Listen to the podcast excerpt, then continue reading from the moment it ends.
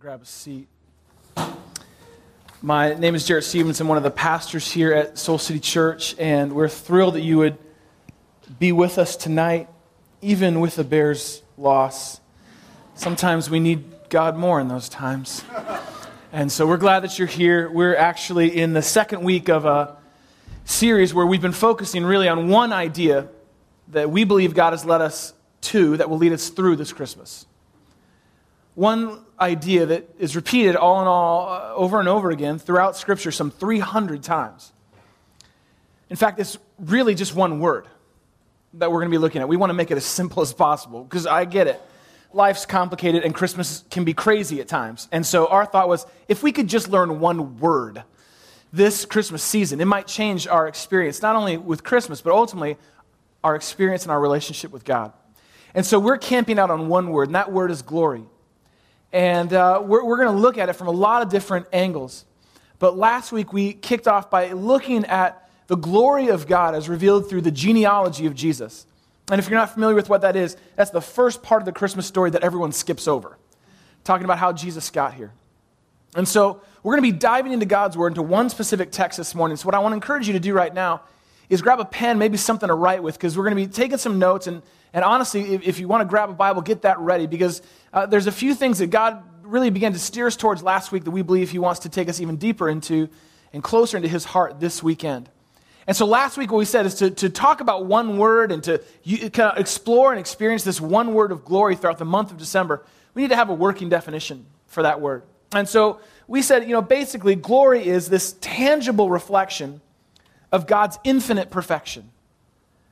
Glory, which is a big biblical concept, very sort of practically speaking, if, if we were to have a working definition for it, I think it's simply that. As, as seen again and again throughout Scripture, it's this tangible reflection of the infinite perfection of God. It's a glimpse of God that we get, that we see throughout Scripture, and as we're going to explore today, we see throughout our lives.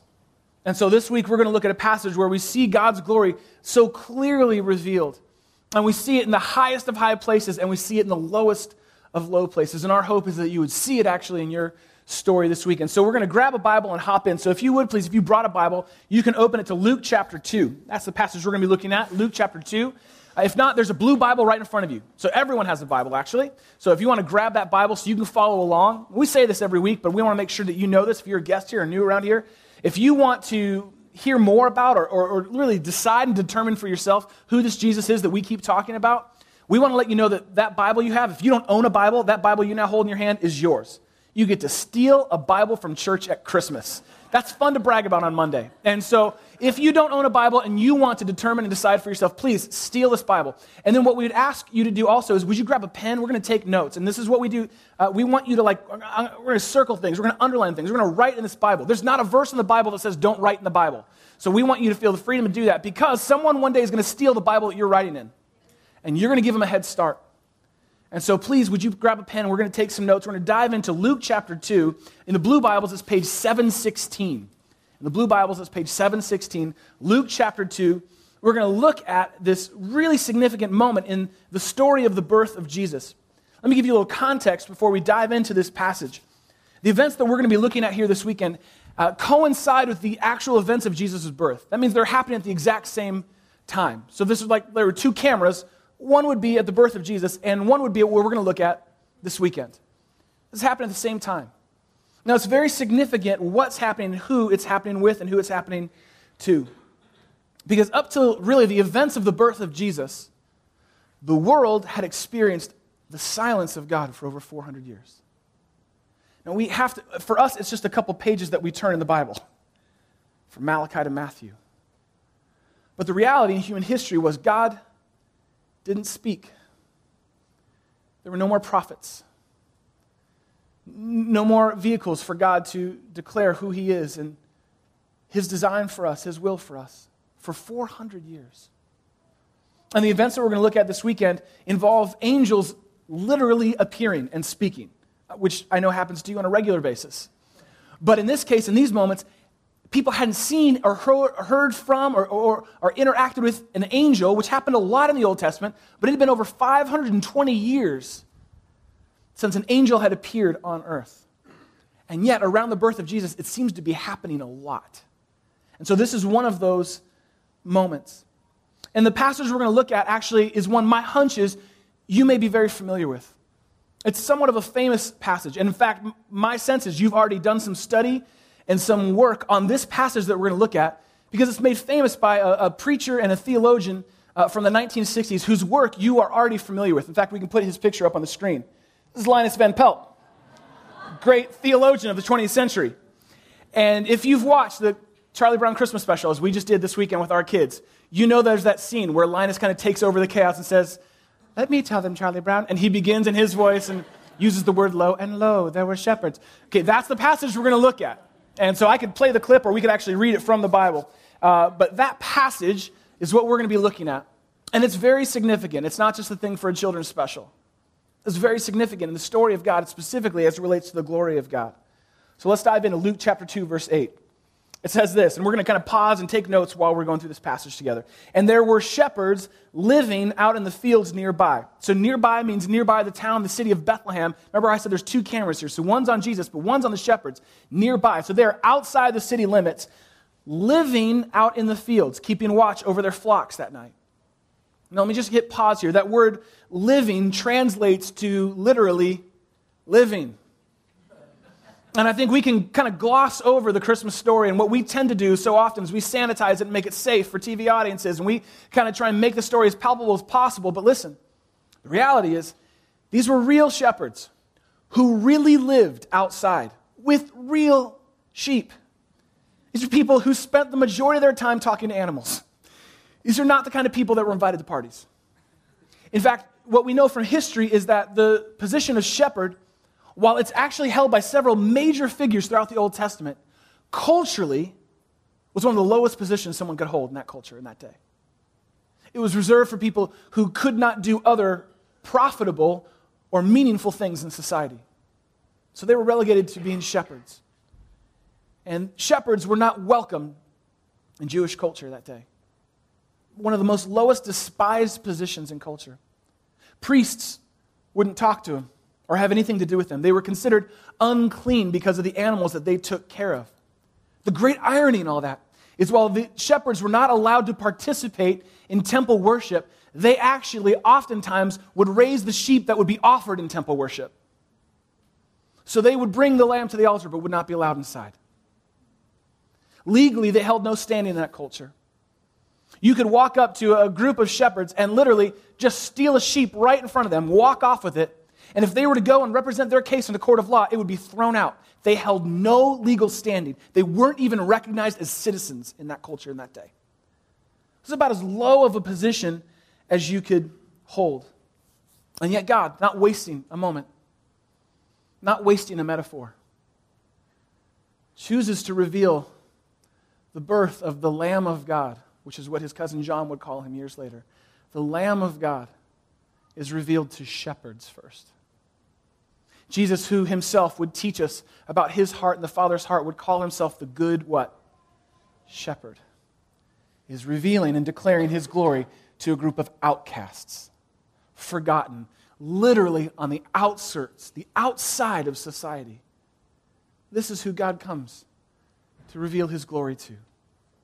The lowest of lows. But they're not alone. They're actually joined by the highest of highs. In fact, if we continue on in verse 9, it says this An angel of the Lord appeared to them. An angel of the Lord appeared to them. Again, you can kind of just read this. That's a pretty big deal. An angel of the Lord appeared to them, to these outcasts, to these lowest of the lows, appears to them. And the glory, underline that word, the glory, because we see it again and again throughout this passage, the glory of the Lord shone around them, was all around them. And they were, what's the word? Terrified. So would you. Think about it. I mean, if you were like walking out here and going to lunch today and all of a sudden, bah, there's just light and like you're in the presence of an angel, you would be a little terrified. You would be a little terrified. And so you have to imagine these are shepherds who had faced rejection and living on the outside their whole life. And so if that was me, my first hunch would be, what have we done now? God has sent an angel to consume us, to destroy us, to I don't know, but certainly not to be with us. And here we have the highest of the high meeting with the lowest of the low. And the angel said to them, speaking right into their fear, Don't be afraid. Don't be afraid. This is a phrase that's repeated again and again and again throughout the Christmas story. Do not be afraid. Do not be afraid. Do not be anxious. Do not be afraid. I bring you what? Good news. I bring you good news that will cause what? Great joy. This good news causes great joy. And the next phrase I want you to underline for all the people. That's a very important phrase. Because throughout the whole Old Testament, God was using the people of God, the Israelites, to be a living metaphor of his love for us. And these are to be his special chosen people that God would sort of work his redemptive love out and through. But again and again and again, they rejected and despised God, just like we often do. And so the angel is declaring that there's something new at work here. There's a new covenant being made. It's for all people, even shepherds, even outcasts, even forgotten ones, even people with a past even people with a record, even people who assumed their lives meant nothing to God. Now we see God's love and glory on display for all people.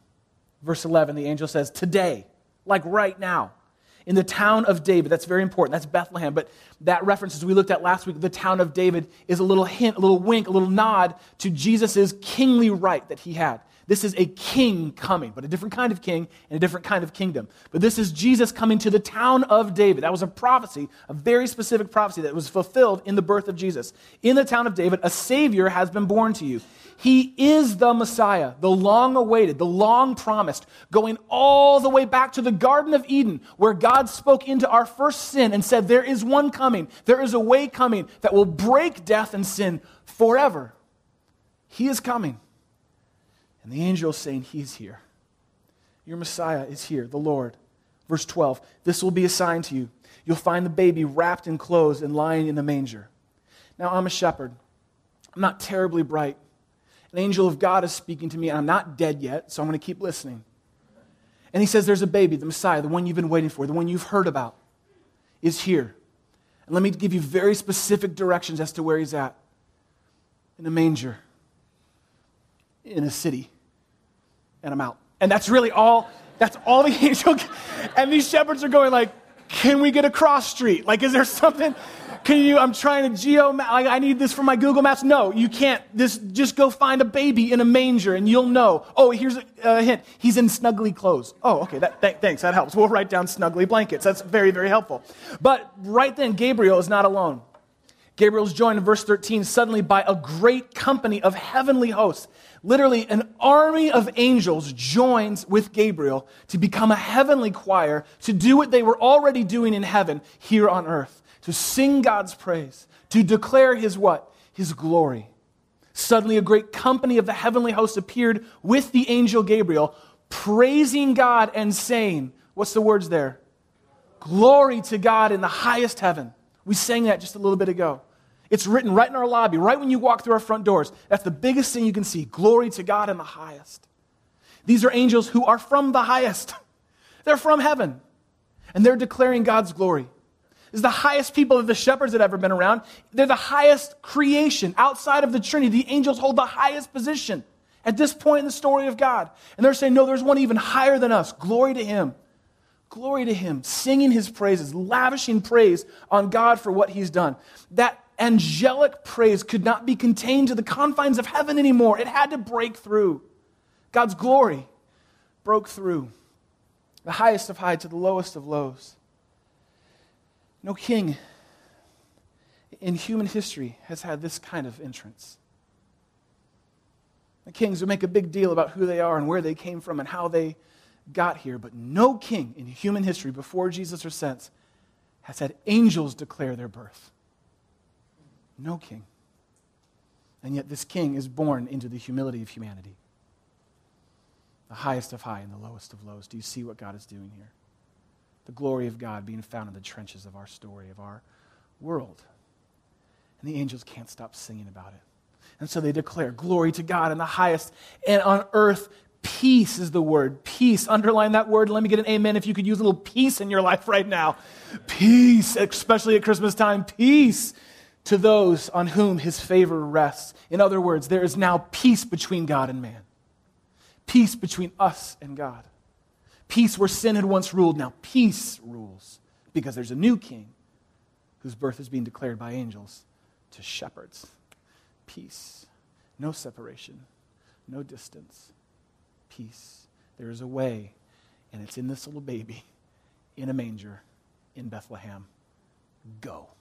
And so that's exactly what the shepherds do. Verse 15 When the angels had left them and gone into heaven, the shepherds said to one another, Let's go to Bethlehem.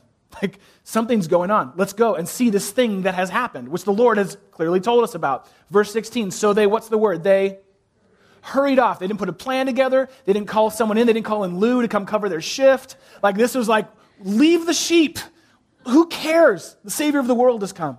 Leave your business, leave your life, leave your things, leave it because God is here. And so they left everything and they hurried. They didn't wait. And they ran down to find somehow Mary and Joseph and the baby who was lying in the manger. Verse 17, when they had seen him, they spread the word. Underline that phrase spread the word.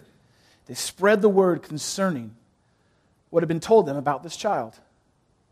And this is very interesting, considering who shepherds are considering what we know about them and their place in society, their voice in that world. Look what happens in verse 18. They begin to tell everyone about what they'd seen and what they'd heard. And all who heard it were what? Amazed at what the shepherds said to them.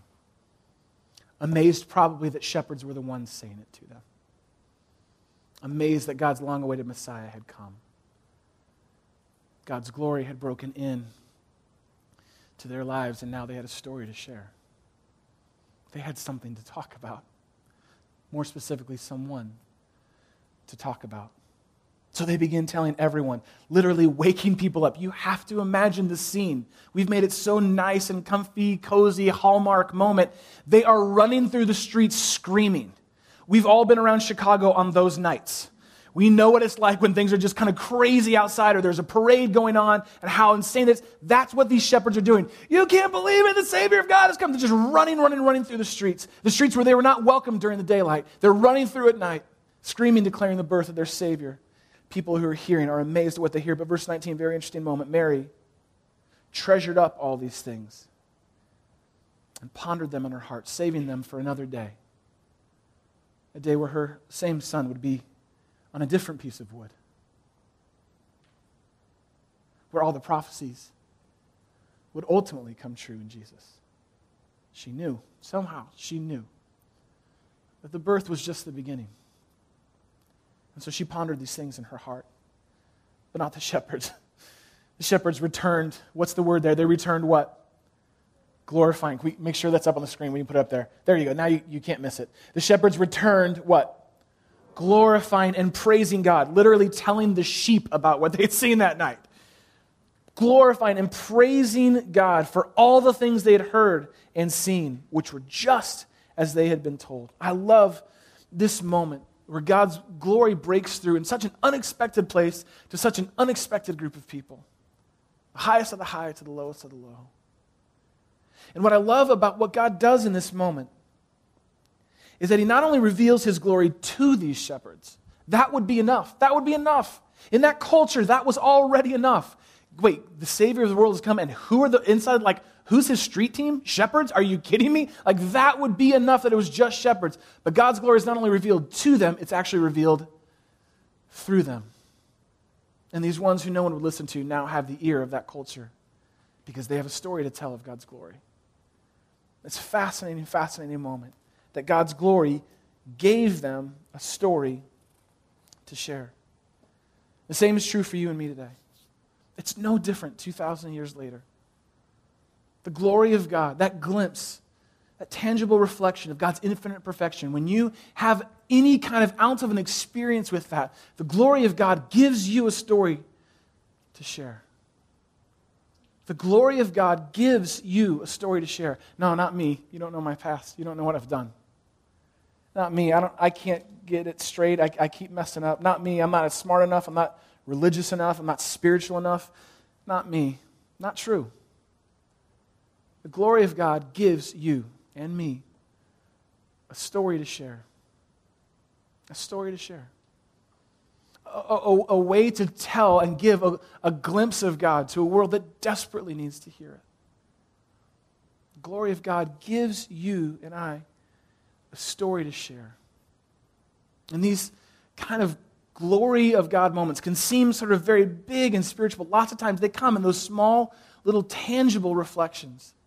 They come in those moments where you just get a glimpse of God's goodness. You get a glimpse of God's provision in your life. You get a glimpse of how God literally carried you through to where you thought there'd be no other way. I got a glimpse of this this last week. I've talked about in this time before about my small group and how I love this group of guys and how we meet here at Friday morning at 6:30 a.m. every Friday morning. And one of the things we worked through this last Friday morning was what it looks like to extend forgiveness to the people that we've hurt in our lives. What does it look like to work out the teachings of Romans 12:18 which says as much as it's possible, as much as it depends on you, live at peace with others. And so we looked at that phrase, what as much as it is possible, as much as it depends on us, what does that mean? To ask for forgiveness, to offer reconciliation, to take that step towards those that we've hurt in the past. And so we made a list of the people that we've hurt, and we went around and started sharing that with each other in our small group. And they were all legitimate stories. I mean, like, you know, and some of them were embarrassing. Some of them were a long time ago. Some of them were just as fresh as like that morning or the day before. And one of the guys in the group talked about a relationship he has that's been broken for over two years. It's a very close relationship to him. But it's, it's just been shattered. And they've barely spoken in the last two years. And even as he said it, I could kind of tell there was this reluctance of, you know, I know, I know this is the person, but I don't think this is the time. I, I know this is probably what God wants me to do, but I don't want to do it. In fact, in the middle of all this sharing, he says at one point, he goes, I hate Fridays. He's like, I know I have to face this. Like, I don't want to have to face this. And so we all kind of shared our stories and prayed for each other and talked about what it would look like to extend those words. I'm sorry. I was wrong. Will you forgive me? I'm sorry. I was wrong. Will you forgive me? Oh, went on about our days and didn't think much about it. I had my person to talk to. There's a couple. One of them was Jeannie, and you know that's the person I love the most. Is oftentimes the person we hurt the most, and so I kind of had her on my list. And I was thinking, yeah, I need to get to that. I need to, I need to share some of these things with her about how I've hurt her, and she may not even be aware of that. And but I kind of put that on my bedside. Didn't really think about it the rest of the much of the day, or I thought about it, but I just didn't do anything about it. and then that night, I get an email from this friend of mine in the small group. He sent it, in fact, to our whole group. He's like, hey guys, I just want to give you an update. I left small group today, basically convinced that, you know, this was impossible. But I made a phone call this afternoon. And we talked for the first time in two years. And I had to say those exact words. He literally wrote them down and said them.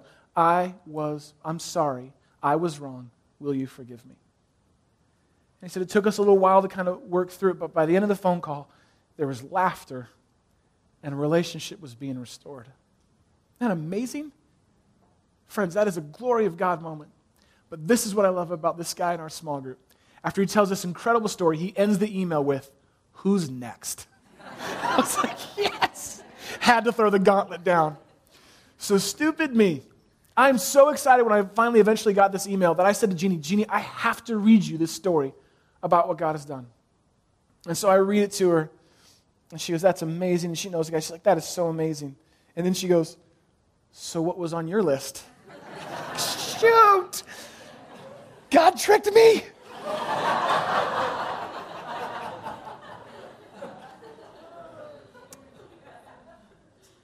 and it was a moment where I knew, no, God was inviting me to a deeper glimpse of his love for me and his love for my wife. And so I was able to share, yeah, here's the places that I know that I've hurt you. You know, and I, I told her, Gina, there's so many times in our marriage where I expect you to do everything our family needs while I do everything I want. And I'm sorry. That's wrong. Will you forgive me? And what's so amazing is I don't know, I'm being honest as your pastor, just as a normal person here, I don't know if I would have gotten to that place had this guy in my small group not shared that glimpse of God's glory. I don't know whether God tricked me or trapped me or whatever. I don't care. My wife doesn't care. because it propelled me into sharing more and more of my heart, my life with my wife, and gave us that much more room for God's glory in our marriage. And this is what happens when we make room for God's glory in our story. This is what happens. And anytime you have kind of those glimpses of God's glory, there's a phrase that gets usually added to those kind of stories. And I've seen it in my own life. Maybe you've seen it in yours. It's two words. You might want to jot these down, but my hunch is you may be familiar with these. If you've gotten these glimpses or paid attention to God's presence in your life, the two words are only God. Where you get to the end of a story, you go, you know what? Only God. Only God could have restored that relationship. Only God could have forced me to face some of my own selfishness at a deeper level with my wife. Only God could have carried me through that really difficult season. The loss of that baby, the loss of a loved one, the loss of a hope or a dream. I felt all alone, but I knew only God was with me. It felt as though only God was with me. Or God comes through and provides for you, and you don't know how to make ends meet, and yet God provides in a glorious way. And you're stuck saying, Only God. I, I bet we have some only God stories in this room, don't we? I bet if we were to stop and not sort of be in the rush and the busyness of Christmas and all that sort of comes with it as we try really hard to celebrate the presence of God, I bet if we were to stop and be still, we'd have some only God kind of stories where we'd say, you know what? Only God. Only God could have carried me through. Only God could have brought around me a group of people. I was with a guy this last week who got transferred and he's moving away. He has to move to Florida. And he and his wife love this church. And his words, without even knowing where we were going this week in the sermon, in fact, just moved this weekend. His words, not mine. Only God could have known that we needed to come to a church like this that we needed a place like this for our marriage, that we needed a, a vision of what church could be. Only God. I bet we have some only God kind of stories. Those only God stories are these glimpses of God's glory. When you get a sense of God's loving presence, His active love in your life, you have a story to share. You have a story to share. And you have no idea what that glimpse of glory may do in someone else's life. You just have no idea. And what I love about our church is we've continued to have story upon story that are only God stories. Only God stories. And if you were here at our two year anniversary about a month ago, maybe you, you heard some of these. We love telling these stories. I am never ashamed or embarrassed to brag on God, to tell stories of what God has done in our church, because I've never been a part of anything like this before in my life. This is an only God story. So, because I have the microphone, I'm going to tell you some only God stories right now. And maybe, maybe it'll clue you into some only God stories in your life. Or at the very least, give you hope that there is a God who is actively present in loving you and revealing his glory in the highest of highs and the lowest of lows. You know, when we set out to start this church, we'd never done that before. We'd never started a church before. But we knew that God was leading and compelling us to be a part of this city. And specifically, we felt led to this neighborhood. And so only God could have reestablished a friendship that we had some 15 years ago with a friend named Dave Van Dixhorn, who's a part of this church. And God brought Dave back into our life, and we told him the story of what we wanted to do. And he said, You know, I think I got a guy. And of course, it's Chicago, so everyone's got a guy. You got to have a guy in the city. and so, of course, Dave's got a guy. And he goes, I got a guy. He and his family just bought a whole like block, like this warehouse building in the West Loop, like right in the heart of the West Loop. Maybe they'd let you use like a corner of it or something. And that was the only God, like, oh, God, that would be amazing. And so we met with this guy and started to get to know his family. And we thought, God, if you would provide space for us in this neighborhood and specifically in this place, God, that would be a miracle. And God, we don't know how we're going to pay for it. We don't know what, how we would even raise the money to be able to get in this space. And friends, it did not look like this when we saw it for the first time. It looked, it looked like a CSI crime scene. It did not look this pretty. And so we thought, God, only God, if you could get us in, if you could provide, if you could make a way. And so we began to talk about what it would look like for us to lease space from them. And what blew us away is after a couple months of getting to know them and praying about the space. Literally, our team would walk this block and pray for this space. There's nothing we could do, only God. They called us out of the blue and said, Hey, we've been talking and we've been thinking, and we'd love to give you this space rent free for two years. And I'm telling you, friends, we fell to our knees. Only God, only God could do that. Only God could give us what we didn't even know we could ask for. Only God. And so we went to work immediately, knocking walls down and making room for God. Do you know, and this, this did not look like this. In fact, right where I'm standing, there was a dumb waiter, like from the, what the building used to be. It used to be an old car dealership in the 50s. And there was a, a big elevator, like right here in the middle. And every contractor we talked to said, You can't move that. It's concrete. You can't move that. So we just kept talking to contractors until we found one who said we could. And we knocked it out. And we made as much room in the space as we could. And what's amazing is God brought back into our lives a friendship from, say, 15 years ago. A guy who now owns a kind of big production company, audio, video, lighting, all that kind of stuff. And he heard the story about what God was already doing and our, the vision for this church and this neighborhood, for this city. And he said, Look, you guys shouldn't have to buy any gear. Let us just give it to you. Top of the line stuff to get your church started. So these TVs, these screens, projectors, these lights, almost all the gear you see in this room, friends, was given to this church when we started. Only God. Only God. I was ready to like get some Home Depot work lights and just kind of shine them on the stage. That's all I knew we could do. Overhead projector, whatever.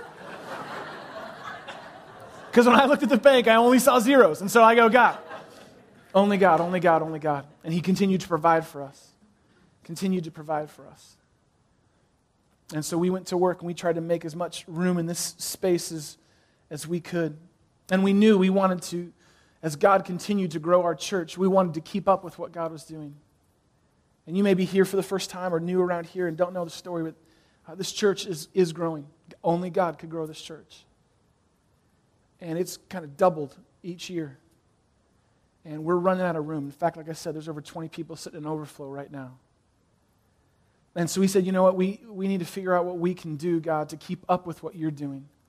And so we wanted to be responsible with this church. And so we, we approached the family. and We said, look, it's time for us to start paying rent. Let's figure out what that starts to look like. But in the back of our mind, we said, you know, paying rent is fine. And God, if that's the place you're leading us, that's great. But what would be amazing is if we could find a way to purchase this corner to make it our permanent home as a church and to establish ourselves in this neighborhood. And so we began lengthy negotiations with the family of what it would look like to either do that or to figure out how we could sort of pay rent and, and make that happen over a sustainable way. We've committed as a church to not be in debt. And so we were trying to figure out how we can do that without going into any debt. And here's what's amazing this is an only God story. God moved in the hearts of some people who are part of this church and love this church. And they were able to talk with some friends and kind of get some conversations going. And we were able to actually raise enough money and put together enough of a solid offer. And after praying and pushing and praying and pushing and begging God to do what only God can do, this last Monday, they accepted our offer for this church. And this is going to be the permanent home of Soul City Church, which is amazing.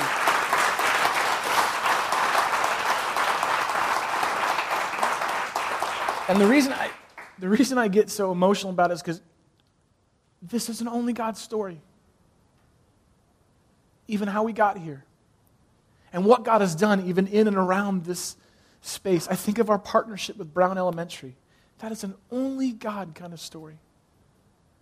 Two weeks ago, a church that I really look to and respect, a big church out in California, called us, called Kurt and I, and said, We've heard so much about what your church is doing with Brown Elementary. You tell us more? Tell us what, what's happening. And I'm sitting there going, You're calling us? Like, I'm, I have several of your books on my bookshelf. Like, you're calling us. And what was so easy for Kurt and I to say in that conversation is, yeah, here's some things we're learning, here's what we're trying. But the place where Kurt and I just kept coming back to is, you know what? Only God could do this. Only God could build a bridge across some very real lines. Only God could make it a friendship and partnership with Principal Sadler into where this would become her church home. In fact, what I love is in about a week and a half, Brown Elementary is coming to our space again. Just like we're all going to be here together this weekend. We'll, you'll see and get to hang with the families and teachers of Brown this weekend. Just a couple days after the Christmas store, Brown has partnered with Joffrey Ballet, and they're doing a Brown Ballet night here in our auditorium, here on this stage. Isn't that beautiful? Friends, that's only God. That's only in two years. That's only God that we would have that kind of friendship that crosses all kinds of lines and is finding common ground in the glory of God. When I, when I think about those kind of stories, when I think about what God is doing, and then when I kind of look ahead at what's next, I go, oh God, only God. Only God. Because as we are so thrilled to have this space as our permanent home for Soul City Church, what's so amazing is it like everything's on track for the deal to close by the end of this year. I mean, that means starting in January, this is the home, Soul City Church. But we're not done. We keep looking to the east. We are praying to the east. and we're looking at that warehouse space saying, God, we're going to need more room. We need to make more room. And so God is inviting us into even bigger prayers and more dependence on Him. And so we, until then, until God provides or leads us that way, we're looking around at this space going, okay, God, what can we do? What can we do to make more room? To make more room for you and to make more room for others. And so, what I'd love for you to do is just to think about that. How is it that we can actually make room to be a part of God's glory being revealed through this church in this city? I want us to start with right where we're at. In fact, I want to put on the screen a picture of our current auditorium. This is that You Are Here map, like at the mall. Just put a red circle wherever you're sitting right now. That's our current auditorium. And when we moved in here, we moved everything to the best of our ability that we thought we could do to get as many seats as we could in here. And so we packed them in. Clearly, for those of you in overflow, we didn't pack enough. I'm so sorry. But what we've done is our team has got back together and said, what if we could make more room? And so we have got some folks in our church who are architects and are smart about all this kind of stuff to lay out a new footprint for our church. And so, friends, this is where we're moving over the next couple months, is to add 130 new seats to this space so that we can make more room. So we can have 350 folks here, gathering here, so that at least for a while people don't have to sit in overflow. So we can make room, just like someone made room for you. I don't know if you've thought about that, but someone came before you and made room for you in this space. Wherever you're at spiritually, however long you've been coming here, someone beforehand prayed a prayer, made a sacrifice, and made room for you. The seat you're sitting in, do you know that we, is the first thing we ever did as a church?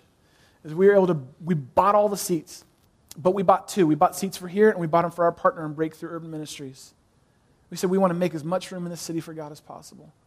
Someone made a room in this space, and so we have an invitation opportunity to make room here, to actually make this room acoustically work. And I'm just going to leave it at that. we can finally move into this space. We want to make room for more events, community events like the Brown Ballet, which you talked about. Our partnership with Brown continues to grow, and our relationship here in the neighborhood continues to grow. And this is becoming a desirable space for folks to come and host events. And so we want to make room and make this space work for that, not only for Sunday, but to be a church better seven days a week instead of just one.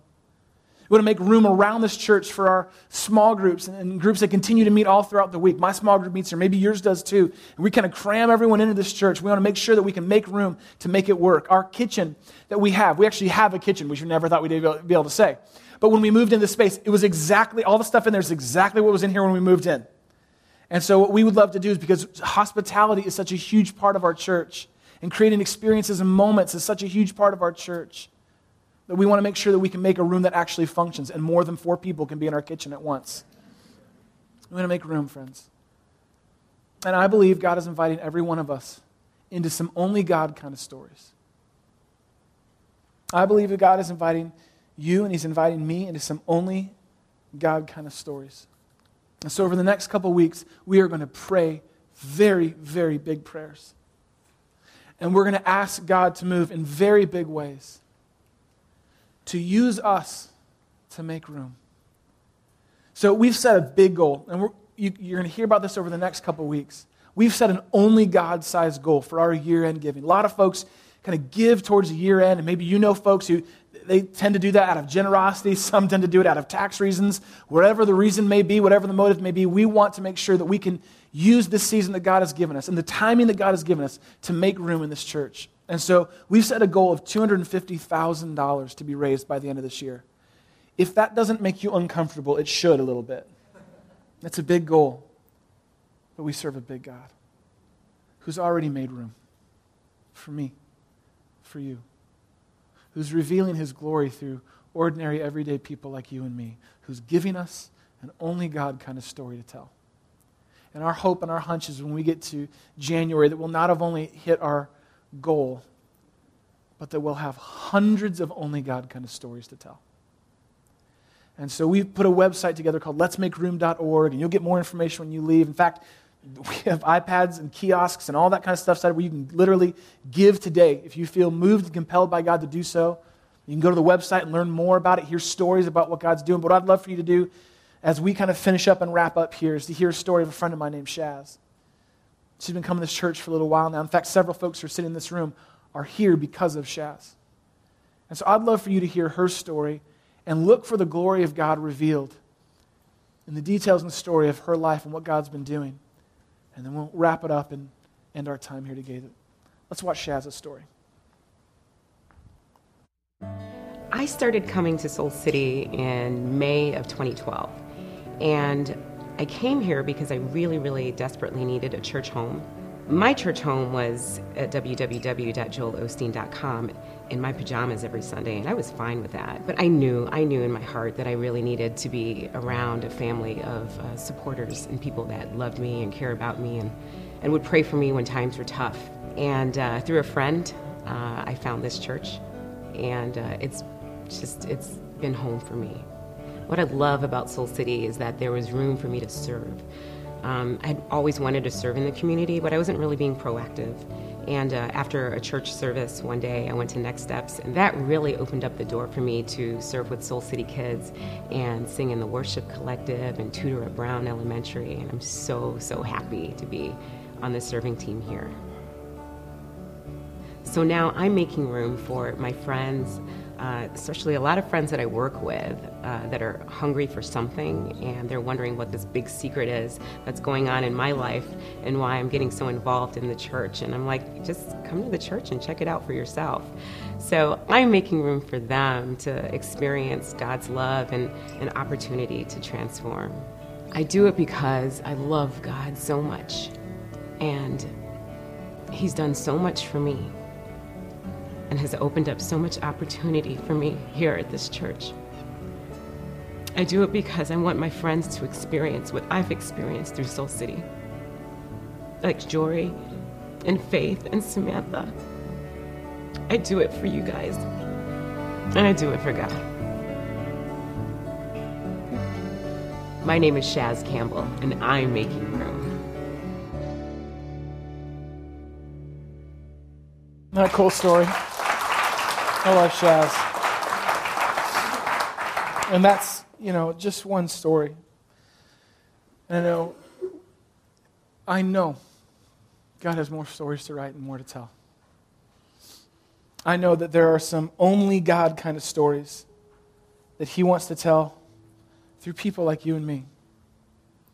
There's some opportunities, some invitations from God to get a glimpse of how good He is and how very real his glory and love is present in our lives. And then, like those first shepherds, to run and tell the world about it. Friends, the glory of God gives you a story to share. That's what gives you a story to share. Where you get the end of the story and say, I don't know how, I don't know why, only God. Only God. Only God. And so, your homework for this week, as we leave this space and put God's truth and God's teachings we've seen into practice is to find a way for you to share a story of God's glory in your life. To share this week, like to literally share with an actual real person this week a glimpse of God's glory at work in your life. And I know that I'm saying that that may freak you out for a second. So let me just try to give you a little example of how God used me to do that last night. And then maybe that'll give you some ideas. And then I'm going to pray and we're going to sing one more song and we're done. I was at a party last night for our neighbors. This is the second party in a month that I've been at their house. They really like to throw parties. And I love being invited.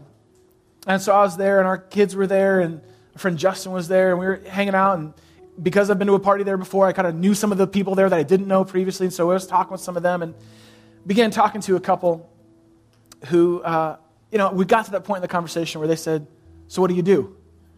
And that's really interesting. Like, I could be a real Debbie Downer in that moment, you know? I'm like, I'm a pastor. Like, it could really, like, you know, you're a what? People get paid for that? What does that even mean? So, so I said, Look, I, I am, I'm a pastor of a church that I deeply love.